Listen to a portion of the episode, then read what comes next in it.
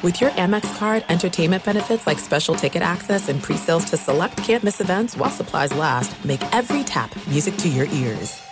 When you drive a vehicle so reliable it's backed by a ten-year, one hundred thousand mile limited warranty, you stop thinking about what you can't do and start doing what you never thought possible.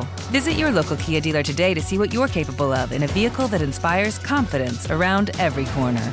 Kia, movement that inspires. Call eight hundred, three three three, four K I A for details. Always drive safely. Limited inventory available. Warranties include ten-year, one hundred thousand mile powertrain and five-year, sixty thousand mile basic. Warranties are limited. See retailer for details. M T V's official Challenge podcast is back for another season. And so are we. I'm Tori Deal. And I'm Anissa Ferreira. The wait is over, guys. All Stars four is finally here. And this season takes it to a whole new level. Old school legends, modern power players, and ex-lovers are all competing in Cape Town, South Africa for the prize of three hundred thousand dollars. And we're going to be right here along with you fans, covering every episode on the podcast. Listen to M T V's official Challenge podcast on the iHeartRadio app, Apple Podcasts, or wherever you get your podcasts. Thanks for listening to the Doug Gottlieb Show podcast. Be sure to catch us live every weekday, three to five Eastern, twelve to two Pacific, on Fox Sports Radio. Find your local station for the Doug Gottlieb Show at fox sports radio dot com or stream us live every day on the iHeartRadio app by searching F S R. Boom up America, Doug Gottlieb Show, Fox Sports Radio. Hope you're great. The Doug Gottlieb Show broadcasts live every day from the tire rack dot com studios. tire rack dot com. Help you get there. Unmatched selection, fast, free shipping, free road hazard protection. Over ten thousand recommended installers. tire rack dot com is the way tire buying should be. Da, da, da, da, da, da. Well, stop me if you heard this before, but the L A Chargers played a close game, which their offense had the ball, and they lost. That seems like one of the stories. And there's a lot to it. There's some improvement in their defense, although there was a broken play on a third down that got the Cowboys in position to score what ended up being the game-winning touchdown. Uh, the Chargers went for it repeatedly on fourth down, did get it um, right around the goal line, but didn't get it around the goal line in a previous possession where they just could have you know, taken the three points, and that ended up being the difference. Dak Prescott played far, far better. They got the ball to CeeDee Lamb. And the Cowboys win what amounts to a virtual home game in SoFi. Here's Justin Herbert. Okay, just, just Justin Herbert, who, of course, look, he wasn't great. He wasn't terrible. But he missed several throws, including one that, by Troy Aikman's account, could have been a touchdown to Keenan Allen. Um, and, you know, what's, what's weird about that drive, it was, it was... the next to next to last drive, right? But they end up getting the ball back on a muff punt after a couple holding calls and scoring a touchdown. Nonetheless, here's Justin Herbert. How did things go with the finger today? Obviously, I mean, you played the second half with it, you know, a couple weeks ago, but just how do you, how do you feel like you felt out there with, with the finger? You know, I, I thought our training staff did a great job preparing me and, and getting me ready to play, and I felt safe, like, you know, going out there and being able to take those hits and, and being covered, covering the ball and being safe with the ball. Um, so it uh, it really didn't cross my mind too much. That last play with, with Quentin at the end on the interception, did you just walk through, like, what happened on that play? Was it uh, just the pressure that got to you, or was was there a miscommunication? Yep, I, I threw it, and the guy picked it off. He made a good play on it. Yeah, kind of, kind of. Matter of fact, play before, I thought, this is me, I thought Kellen Moore got a little out-coached there, right? Uh, because previous to that, they're moving the ball down the field, getting close to midfield, and there's the two-minute warning, and then out of the two-minute warning, the Cowboys came after him with, I think, five or six on that, on that snap, and Micah Parsons got home, and the next one he was under pressure, and kind of stared down his wide receiver, threw it early, and then it was picked. But regardless of that play, or if they win, they lose, like th- that's not typical Justin Herbert. He he missed throws that he normally makes. He didn't play particular. He didn't play well from his own standard. That's fair, totally fair. Um, and you know, like like Herbert's known to do, if you pay any attention, he didn't point fingers, and he didn't over talk, right? He just said, yep, guy made a good play, picked out the ball. Didn't blame his offensive line, didn't blame anybody. Here's his head coach, Brandon Staley, on the loss. Herbert had a couple of uncharacteristic missed throws. Uh, did the hand thing, you think, affect him at all? No, it had more to do with the Cowboys. Derwin had a couple of fifteen yards today. Are you concerned at all that he might be getting reputation or they're looking for him? What I know, Jeff, is that we can't have thirty yards to defensive, you know, penalties like that because it's worth a lot of yardage and it keeps drives alive. So, you know, we got to keep, you know, educating, which we do, and, you know, we got to make sure that we're penalty free because there's a lot at stake when you make penalties like that. It's easy to point the fingers and say the Chargers blew it. Let's also point out the Cowboys played really well, especially Dak Prescott. Here's Dak Prescott in the win. Coming off of the performance last week, uh, just wanted to respond. Uh, this game couldn't, I bet if you asked anybody in the locker room, this game couldn't come fast enough. I just want to get that taste out of your mouth and move forward. Um, and that's what our message is really worth this week, but just about moving forward. Okay. I mean, I, look, I thought Dak was good, and we've been critical of Dak when he's not good. He had some drops of some really well-thrown balls. They seem to scheme up some stuff that worked pretty well. I do think the Chargers' defense, especially against run, was really good last night, right? And they made they made Dak run the football in the first half, which Dak was effective, but it, it eliminated Tony Pollard's ability to run the ball from scrimmage. It was a good, hard-fought game. Both teams failed in the red zone. Both teams ended up, you know, getting some success late. Both teams had some untimely turnovers, and the Cowboys, because of that touchdown to make it seventeen ten, they hold on, and the Chargers never get a field goal. And yet you look up, and there the Cowboys are. What are they, four and two on the year? And the Chargers are two and three on the year, coming off of a bye. They did look sharp. They did look fresh, but the inability, you got to be able to put points up, more points up in the red zone, and they didn't, and ended up costing them. And then Micah Parsons made a great play late. Um, and look, again, I'm somebody who I'm, I've watched every snap Justin Herbert has ever taken. Every snap. That was probably bottom five games for him in terms of accuracy.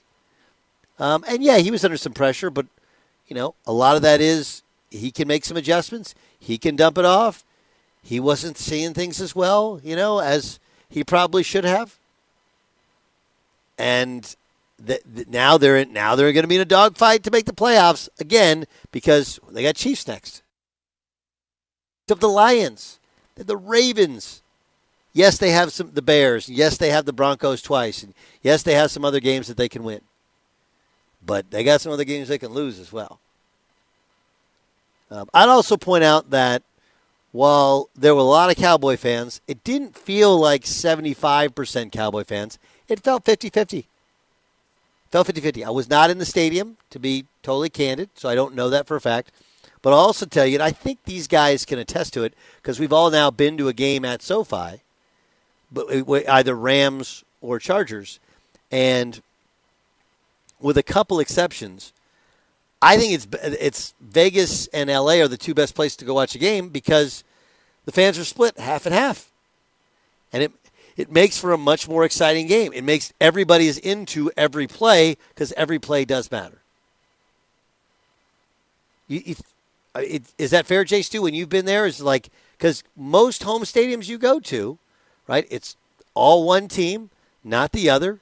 And if that team's playing poorly, it's crazy quiet. If that team's playing well, it's loud until you know you get third quarter, and then everybody kind of mails it in. I, I like the fact that it's a split crowd, even if it's seventy thirty for the road team.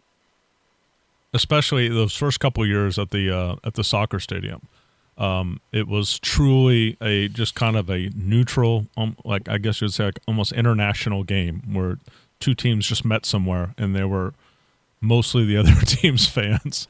Um, yeah, SoFi has kind of evened it out a little bit, and I think that the Chargers having um, some success and having some. Some star power has maybe uh, brought some of the uh, the trendy fans out, but um, you know, li- w- listening to the game last night, just just listening to it, there there seemed to be, like as you said, an equal amount of cheering for both teams having success. And I don't know, I don't know if I'll ever quite reconcile that. That's just not usual. I don't know if I'll ever get to a point where I'm like, oh, that that's normal, you know. Yeah, yeah. Um, are you completely selling your stock on the Chargers this year? No, no, I'm not selling stock. I think they have they have a great roster of players. You know, I've mentioned several times. You're probably sick of hearing this. This is this roster is constructed with Justin Herbert's rookie deal in place. There there is a lot of talent on this team. And if something can just happen to trigger a change, a shift, uh, different energy, um, then I, I, I don't. I'm not going to lose faith in this team because they have been in every single game, as you know. I I like. I mean, like, look, I still like the team. I think the defense is better. Um, I mean, I think the offense is a lot better, obviously, with Eckler than it is without him. Uh, a little let down by the offensive line, but some of that is the Cowboys are good. Yeah, the the other part to it is, and I, I think we make a we do a bad job of this generally in sports is, you know, both teams are trying to win. We make games about one team and not the not the other. You know, both teams are trying to win, and it was an important game for the Cowboys. Cowboys celebrated that win as if it clinched them in the division. That was a I don't want to say backs against the wall, but considering how they had been really embarrassed the week before, you know, um, and that's like a L A's like a home away from home because they. Some of those dudes live there. They all they train there every off. You know, every training camp is is in Oxnard. Um, they always they play every year there. That's part of Jerry's deal with the league.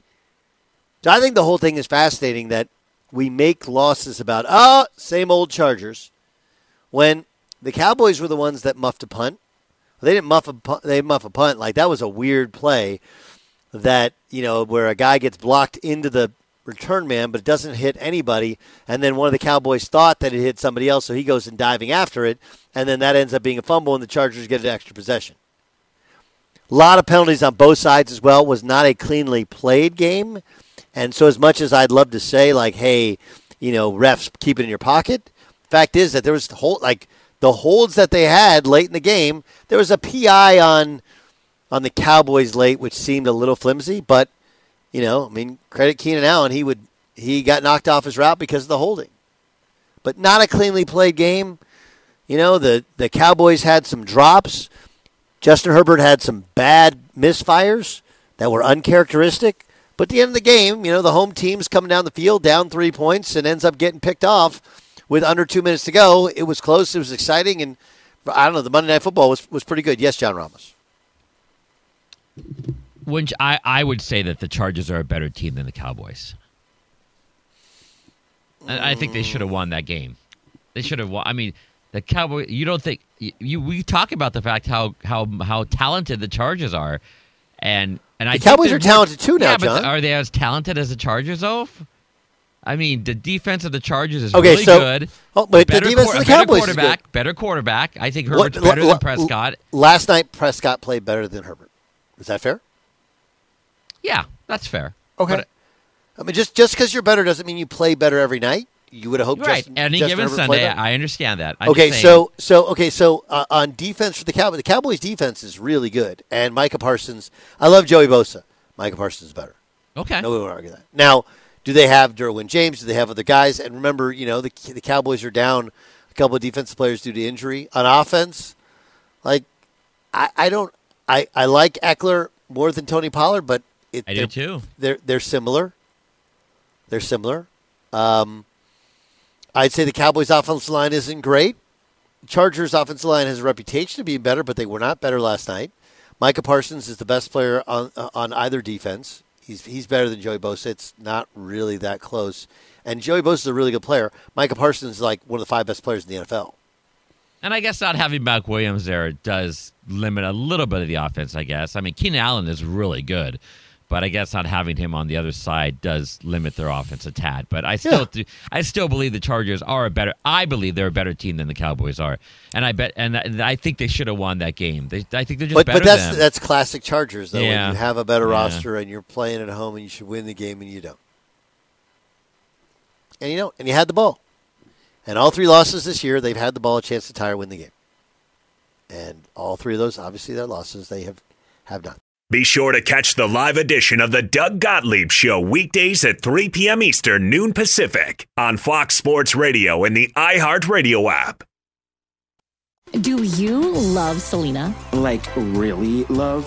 Whether you saw her live, saw the movie as a kid, or saw her looks all over TikTok, there's no shortage of reasons to stan the Queen of Tejano. And stan we do over three whole episodes of our podcast, Becoming an Icon. We're reminiscing as lifelong Selena fans, sharing hot takes and telling her story. Listen to Becoming an Icon on America's number one podcast network, iHeart. Open your free iHeart app and search Becoming an Icon. The Nikki Glazer Podcast. Her roast of Tom Brady stole the show. Now she's talking about it on the latest episode of the Nikki Glazer Podcast. I said, tell Tom Brady that I'm the Tom Brady of roasting. Lots of people roasted the GOAT, but only Nikki is still being talked about. Every time I refresh my D Ms, it's fourteen blue check marks of people I didn't even know who knew me are writing like paragraphs to me. Hear that in all episodes of the Nikki Glazer Podcast on America's number one podcast network, iHeart. Open your free iHeart app and search the Nikki Glazer Podcast to start listening. If you love sports and true crime, then there's a new podcast from executive producer Dan Patrick and hosted by me, Jay Harris, that you won't want to miss. Playing Dirty: Sports Scandals. Each week I'm squeezing the juiciest details from some of the biggest sports scandals ever. I'm talking Marcus Dixon, Olympic gymnastics, Cain Velasquez, salacious Super Bowl level scandals. Join me on the dark side of sports by listening to Playing Dirty Sports Scandals on the iHeartRadio app, Apple Podcasts, or wherever you get your podcasts. It's Doug Gottlieb Show, Fox Sports Radio. So I saw this from uh, Tony Petitti. Tony Petitti, uh, who he used to run the M L B Network. Before that, he actually ran C B S Sports, uh, the, the T V side, for years. And Tony is now the commissioner of the Big Ten. And um, uh, earlier today, uh, earlier today at the Senate Judiciary Committee on N I L, he said, quote, "We're concerned that management of college athletics is shifting away from universities to collectives." Get what that means in a second. But first, if you like de- de- debit over credit, don't you think it's time to get rewarded? Well, now you can with Discover Cashback Debit. It's a checking account that rewards everyone with cash back on everyday purchases with no fees, period. Check out eligibility and terms at discover.com slash cashback debit. Discover Bank, member F D I C. Look, the idea of that is, you know, everyone's trying to figure out this new world order of N I L. And I warned people a long time ago that there wouldn't be no true N I L. It would just be pay for play, which is what it is. And the way in which pay for play works is you have a collective. Uh, you can solicit people to donate to the collective. The collective can then sponsor or, you know, pay people whatever their N I L uh, negotiated terms are. But the way it actually works is you go to individual donors and you tell those donors, like, hey, listen, you know, Doug Gottlieb needs N I L. Can you take care of, you know, you can take care of him. So let's say I somebody gave fifty grand, eighty grand. You know, they, they give me one hundred twenty-five grand, whatever it is for a year. What Tony Petitti's getting to is his Big Ten coaches telling him, like, look, we're trying to do our jobs, but imagine if your salary was paid by somebody outside of who you actually work for. You know, it's not a side hustle, it's your main hustle, but you're you're actually getting paid by the collective, but you're really getting paid by individual donors. So those individual donors now, you know, become entitled and even more powerful. And they, they, you know, if they don't like a player or if they don't like a coach, they can kill the whole thing. Don't like a player? Stop paying him. Don't like the coach? Stop paying him. Additionally, in some schools, they're so powerful because you don't have that many donors, that have that many boosters, that if the player that they like isn't getting isn't getting uh, playing time, they can more than complain. They can stop payment. If you stop payment, you lose the player. It's a crazy system. So yes, Tony's right. Tony Petitti's right, and it's something that they're trying to address. How do you maintain control over your program? And what happens is you have people that they don't know anything about anything. You know, what do you mean control of your program? Oh, coaches are losing control. Yes, you're in charge. You get paid from hundreds of thousands to millions of dollars. because everything falls under your purview. Well, imagine whoever your manager is, whoever your boss is, if you're under their purview, yet you're actually getting paid by an outside entity, and that outside entity is not supposed to have any power. It's a really hard thing. John Middlekauff joins us, N F L analyst, hosts the Three and Out podcast. He joins us in the Doug Gottlieb Show here on Fox Sports Radio, live from the Tyrac dot com studios. Uh, last night, was it more about the Cowboys or the Chargers? Uh, I think a combination of them both. I, I think you saw, you know, a star young quarterback have one of the worst games you're going to see him play. Uh, miss some miss some plays in big spots, and obviously in a low-scoring game, it cost them. And Dak really on the – it was essentially, to me, the game-winning drive where he scrambled, he made the play to Tony Pollard, and then the touchdown pass where he backpedaled. To me, those are two of the better plays he's made this season. Uh, re- really played winning football, and obviously Micah Parsons made a play late, and kind of the difference. And, of course, Brandon Staley, you know, is very hit or miss when he goes for it, and sometimes it works and sometimes it doesn't. Yep. Yep. Yep. Where are you on the Chargers and this season in totality? Well, to me, if you know, Justin Herbert, you and I have watched him closely since he's been in the N F L. He doesn't usually, you know, I, I thought, you know, relative to his standards, was pretty bad. Yep. So, you know. He, one of the five worst games. I've seen every snap. One of the five worst games he's played. one hundred percent. So if he if he's going to play bad, they will lose, especially if you're playing another playoff team. Maybe they get by playing a crappy team. But what's crazy is how often, you know, in recent memory, besides I think they had a little stretch last season, does their defense, you know, play like that in terms of points allowed. So um, that, that's a tough one. But it was, you know, I mean, I would say at the beginning of the season, most people are going to pick the Cowboys in that game. We know how it turns into a home field advantage for – basically everyone that comes in, but specifically the big brands, right? With the Steelers come there, the Packers come there, the Cowboys come there. So it's it's a huge advantage. I, listen, as long as you got Justin Herbert, like just I'm not obviously a big fan of the coach, but they're, they're not dead by any means in terms of making a wild card. It's Doug Gottlieb Show here on Fox Sports Radio. Um, okay, what about Dak? Does this change how you look at him? No, I mean, I, I think if he could just play a little looser. You know, it felt like in the Niner game he was really tight, and it felt like that last year in the playoff game. And when he plays like that, he doesn't have, you know, the physical capabilities.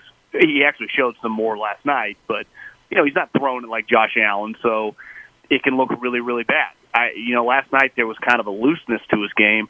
He was good. I mean, he, he, he made some really high-level forty million dollars a year quarterback play. So if they get good Dak, I mean, they're a twelve, thirteen win team, and then it's just going to come down to the playoffs. Obviously, I think when the dust settles, the Niner game, a little bit of an outlier, though they'll have to play them and the Eagles. You know, obviously they play the Eagles this season, but then again in the playoffs to make to make a run.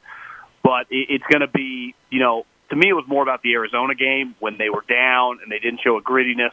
There was a grittiness to them last night that, let's face it, McCarthy's teams lacked. The problem, uh, and you saw it on both teams. Now, a lot of the flags on the Chargers, their offensive linemen aren't good enough. So they, they, they, those were all legitimate penalties to me. Some of the Cowboys' penalties are just kind of stupidity, but let's face it, that's kind of been a Mike McCarthy thing, right, since he's been the Cowboys' coach. Yeah, I, I mean, it's it's interesting, right? The Chargers' offensive line was supposed to be all fixed because you get your all-pro left tackle back, and you had played some some other guys in, in his stead, and now they moved over to, quote-unquote, easier positions, and they got exposed, right? They they truly got exposed. Let, let's work our way to the Eagles. Um, look, I, I uh, Jalen Hurts was awesome last year, and I'm willing to contend that he's way better than we ever could have thought he would be. On the other hand, and I, I got this really from an N F L personnel guy, like, you go from being a game manager and somebody we don't know is a long-term answer to being considered the best player in the league. That's a, it's a seismic jump, and it feels like he's regressing towards the mean. And some of it is tougher schedule. Some of it is they're getting everybody's best shot. Some of it is people have more tape on it and different play caller. But, I mean, could some of it be we may have gone a little bit too all-in on Hurts too early? I think, as a whole, he has not played, you know, relative to last year, clearly at the same level. If you look at Sunday, though, his offensive coordinator last year really helped him out. This year, it feels like because they're paying him all this money, and they do have two sweet wide receivers and a sweet tight end, they're like obsessed with passing the ball. You know, from a betting standpoint, the reason I didn't like take the Jets in that game as an underdog that, you know, you could see, you're like, oh, well, they are talented. This isn't the craziest thing. It's at home. Was because you can run on the Jets. They're actually built when you pass, right? They have unlimited pass rushers. They have good D Bs. They're well coached on defense. But if you lean on them, look at the Patriot game, right? The Patriots kind of got into this ugly grit and grind game. That's not really how they're built. And the Eagles are built to run right down their throat. And then toward the end of the game, even before Hurts threw the, the interception that basically ended it, they DeAndre Swift had ten carries. Like, to me, that should have been like a thirty-five carry game for the running back group and just completely control the clock, especially when you got the lead. So I'm not defending the passes. It's clearly just not a good pass for a forty-five, fifty million dollars quarterback. You can't make it. But I think it's coordinator Brian Johnson, and this is the thing you never know in the N F L when you have a really good coordinator. And, you know, some head coaches, it's why I like my head coach to also be my coordinator. Right, when you have Sean McVay, when you have Kyle, when you have LaFleur, when you have Andy, when you have these guys, even when they lose a coach, you do not lose the play caller. Well, well, Sirianni, who, listen, he's, he's got a root for. I, I like Sirianni. But when a coordinator leaves, that has a direct impact on his offense. And I think you're seeing a dramatic drop-off to just the, the flow. There's like a – we talk about it a lot with players. You know, guys have instincts, guys don't. In basketball and football and something you can't teach once you get to the pro level. Let's face it, I don't exactly know how you develop them. It's probably, you know, as an assistant coach, who you're around, the head coaches that teach you, the coordinators you work for, the way your mind thinks about football. But there is clearly, if you've been watching football long enough, in pro and in college, some guys are just more instinctive as play callers than other guys. And you saw last year with the Eagles, there, there was an ebb and flow to everything they did, right? There's an ebb and flow when you're watching McVay or Kyle or Andy when they're working it. You watch Brian Johnson. I've basically watched every snap the Eagles have played. There's just – it's just like he's calling random plays. It, it, there's no flow to it. And, listen, I, I'm not trying to absolve Jalen for not playing as well, but there is dramatic – everything's the same. All the offensive linemen are the same. I mean, Lane left that game, but all the skill guys are the same. The only thing that's different is the guy calling the play into the headset. Mm-hmm. I'm, like, look, I would, and I know this is going backwards. Like, I would tell you, I thought Kellen Moore got exposed a little bit. Um, you know, the two-minute warning, going to the two-minute warning, the Cowboys were playing very soft and kind of containment coverage. Then they come out of the two-minute warning on third down, and they get after him two straight downs. Like, I thought that was, and and that's. That's the youth of a play caller, right? You're sitting there looking at your sheet and dialing it up based upon personnel or whatever, and they change it up. And, you know, like it happens in basketball all the time. Somebody switches defense out of a timeout when you think they're going to go in at the same defense, and you only learn that by experience. Well, think, think about where he learned his offensive philosophy, right? It was as a player for Chris Peterson. And when you watch those Boise teams, and I watched them firsthand when I was at Fresno State, they could light you up in the air. And, listen, I, I, McCarthy's comments this offseason about getting back to the run game, I think ultimately what he was saying was we, we just – we have to be able to run the ball. Welcome to the N F L. When, when did the Chiefs last year really take off? Isaiah Pacheco. Like, you have to have a physical running component, and you got to be willing to do that. And Kellen Moore is just much more inclined to call pass plays.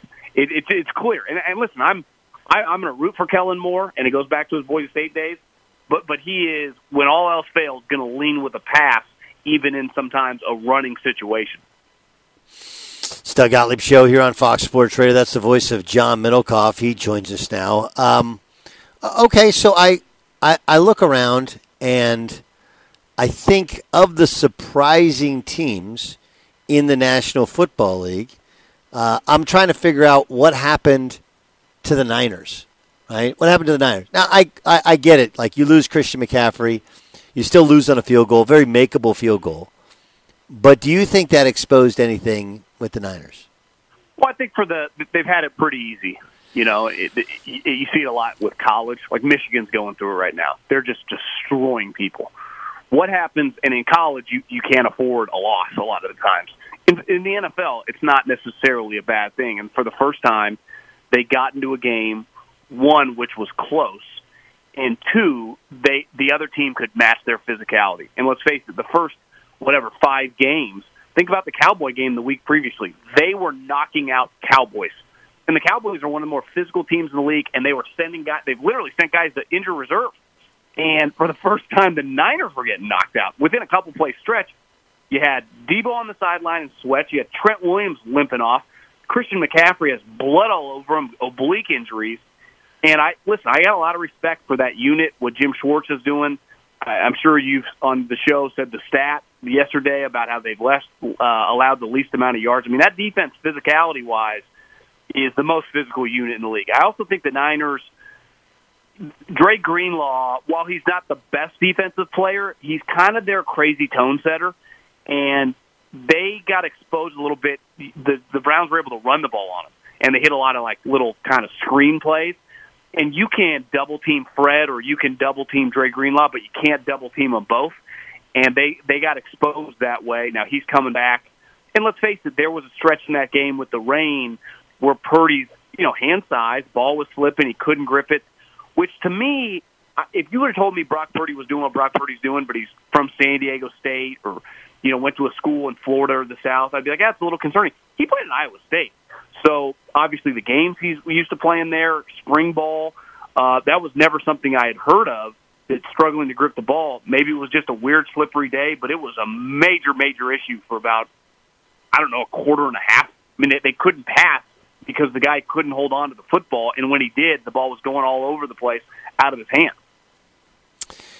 Um, I'm, I'm trying to figure out what the Patriots are going to do. What do you think their offseason looks like? Well, you know, there's going to be a lot of talk over the next couple of weeks. I don't, I don't know the specific trade deadline date, but I've seen like, you know, the Patriots can unload what? I mean, they got, they got nothing to unload. The best part, if you're Robert Kraft, you don't really need to do anything.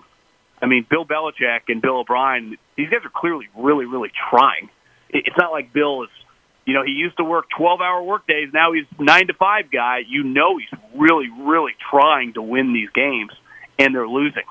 So I just think you let it play out. I think the question you're going to have to answer, though, at the end of the season is, do you let Bill pick a new quarterback? And I, I probably said this to you before, uh, but I'm going to keep saying this. Bill Belichick, his greatest attribute as a manager, unless he was the coach and the G M, was being ruthless, was being unemotional. He copied Bill Walsh, right? I'm going to get rid of you a year early, not a year late. And it served them. I mean, it was great for the Krafts and Tom Brady over a twenty-year span. Would Bill Belichick fire himself if he was in a position over him after what he's witnessed? I mean, the, the, the game started. I looked up. They had like a false start on the first play of the game. You know, Mac Jones just wasn't a good player. Uh, I, I never understood the pick, though I understand from Bill they were desperate for a quarterback. To me, the team just isn't that talented. That's a reflection of Bill. He's seventy-one, seventy-two years old. Uh, I, I understand he's made everyone in that organization, specifically the owner, a ton of money. But sometimes isn't it just time? You know, do you do you do you do you say I know? Do you just say, hey, we're going to have somebody else do player personnel? But I don't think. What does that really fix? Hey, Bill, it's, how, well, I mean, like, look, like, look, they have to. Guys are just open-minded to that type of stuff. I, I think you kind of just got to rip the Band-Aid off and just end it. And then let Bill, let's face it, I mean, Bill was still, some of these teams would be desperate with openings. You know, the Bears, the Washington, I, I, everyone always in my D Ms, Middlekauff, what are you talking about? He's been terrible for the last five years. He's still Bill Belichick. And I'm not saying it would work, but you don't think the The Bears. I don't actually think. I don't actually think he's been terrible. I would point out. I don't think he's been terrible. I think they've been in a talent. Uh, they've been. A, they've. There's been a discrepancy in the, on the negative side of the talent, as opposed to who they're playing against for years, and yet they've still been able to be a playoff team two years ago, seven and nine with a terrible roster and a terrible quarterback in the COVID year. Like I actually think it just the problem is they don't have good enough players. Well, the one, I'll tell. I'll give you. I'll give you a place. I'll give you a place that there's a maybe there. Okay, who's the Arizona Cardinals are bad, right? And Gannon's been better than people would have thought, but the guy running the way, Arizona way Cardinals better, way better. I bet. But but the guy running the Arizona Cardinals came from New England. I don't know. It's not not crazy, not crazy. It's got to be somebody Belichick friendly who's got who's got a better grip on personnel. Because he one thing Bill always did with Brady in the draft room, you know, all these other teams, he would draft a guy in the third round. Everyone in their own draft room would look at each other and that player would be in like ninety percent of other draft boards, seventh round. Yep. But he was always able to get away with it because of Tom, because of the infrastructure, Gronk and Edelman, and they, they could kind of figure it out. But once you remove the quarterback, that kind of philosophy of taking this guy, well, this guy was a rugby player, he's a team captain, he's a four point oh student, wrestled in high school, but he's kind of an average player. Bill, like, love that guy, and it doesn't quite work when you, when you don't have Tom and, and a top-flight defense. Awesome stuff, Middlekauff. John Middlekauff, Three and Out is the podcast. Download it. You'll be rewarded for it. Thanks so much, John. See you, Doug, later. Be sure to catch the live edition of the Doug Gottlieb Show weekdays at three p.m. Eastern, noon Pacific. Do you love Selena? Like, really love? Whether you saw her live, saw the movie as a kid, or saw her looks all over TikTok, there's no shortage of reasons to stan the Queen of Tejano. And stan we do over three whole episodes of our podcast, Becoming an Icon. We're reminiscing as lifelong Selena fans, sharing hot takes and telling her story. Listen to Becoming an Icon on America's number one podcast network, iHeart. Open your free iHeart app and search Becoming an Icon. The Nikki Glazer Podcast. Her roast of Tom Brady stole the show. Now she's talking about it on the latest episode of the Nikki Glazer Podcast. I said, tell Tom Brady that I'm the Tom Brady of roasting. Lots of people roasted the GOAT, but only Nikki is still being talked about. Every time I refresh my D Ms, it's fourteen blue check marks of people I didn't even know who knew me are writing like paragraphs to me. Hear that in all episodes of the Nikki Glazer Podcast on America's number one podcast network, iHeart. Open your free iHeart app and search the Nikki Glazer Podcast to start listening. If you love sports and true crime, then there's a new podcast from executive producer Dan Patrick and hosted by me, Jay Harris, that you won't want to miss. Playing Dirty: Sports Scandals. Each week, I'm squeezing the juiciest details from some of the biggest sports scandals ever. I'm talking Marcus Dixon, Olympic gymnastics, Cain Velasquez, salacious Super Bowl-level scandals. Join me on the dark side of sports by listening to Playing Dirty: Sports Scandals on the iHeartRadio app, Apple Podcasts, or wherever you get your podcasts. The Gottlieb Show, Fox Sports Radio. Game Time is brought to you by Progressive Insurance. Progressive makes bundling easy and affordable. Get a multi-policy discount by combining your motorcycle, R V, boat, A T V, and more. All your protection, one place. Bundle and save. Progressive dot com. Let's get to a game. Game time! This is Game Time. It's Game Time. On the Doug Gottlieb Show. Dan Byer, what's the game today? Doug, the game is... Rank 'em. All right, Doug, rank the top three teams in the National Football League through six weeks of the season. Top three teams. Um. Hmm. I know who my number one is. Who's that? The, uh, the Niners. So. Okay. All right. Uh, Niners are going to be one.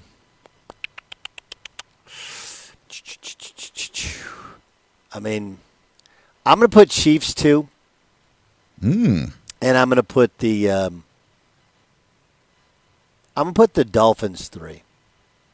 Wow. No Lions? No. Even though they beat the Chiefs in Kansas they, they did. City? They did, and I'm not doing the asterisk the way that uh, uh, Mike Tirico said, but there is the mental asterisk, which I think is what he meant, right? Like, close game. I like the Lions. They were right there in the conversation with the Eagles. Um, and frankly, I like, and I know the Bills could have lost this last weekend. I'd still put the Bills in that discussion. Uh, yeah, those I feel like are the best teams. All right, Doug. Now, this on the heels of Julio Jones signing with the Philadelphia Eagles. I was going to limit it to wide receivers, but I'm going to limit it. I'm going to expand it to any position. Rank the top okay. three N F L players that looked weird in their different uniforms. Oh, that's a great one. That is such a good question. Look weird in their uniforms. I mean, like, look, I, I wasn't really paying attention to the San Francisco's kicker, but when it wasn't Robbie Gould, I was like, that's so weird. It's just weird to me. And there are some so, that still think there are some that still think of him as a uh, Chicago Bear. Chicago Bear, yeah, sure. Yeah, I got so sure. excited I turned my mic uh, on. A weird, let's see here, weird in their new uniforms. Man, there's a bunch of them. You know, Jerry and Rice in a Seahawk one is always one that's That was so up. Odd. Yep. Yep, always weird. Always weird. Johnny Unitas in a Charger uniform. Sure. Right? Um, but, like, let's see, currently weird. Who? Uh, Zeke Elliott's yeah. weird. Yes. Zeke Agreed. In the, in the Patriots. Okay, we'll put him at three. Okay. Um, I'm open to other suggestions because there's there's honestly a lot. Um, when Favre went into the Vikings uniform for the first time, that oh, this was, is all time. Just this yeah, is all time. Yeah, or this is right yeah, now. Yeah, just all time. Oh, yeah. all time. Yeah, I mean, yeah, Johnny Unitas with the Chargers. Favre with Favre with the Jets was even weirder than Favre, Favre with the Vikings was weird too. Favre with the Jets was weird. Favre uh, would be two, and then one. Tom Brady in a Buccaneer uniform. Yeah, that never looked right. All right, Doug, rank your top three Philadelphia Phillies of all time. Ooh, uh, who? Mitch Wild Thing Williams. All right, right. Um, Mike Schmidt.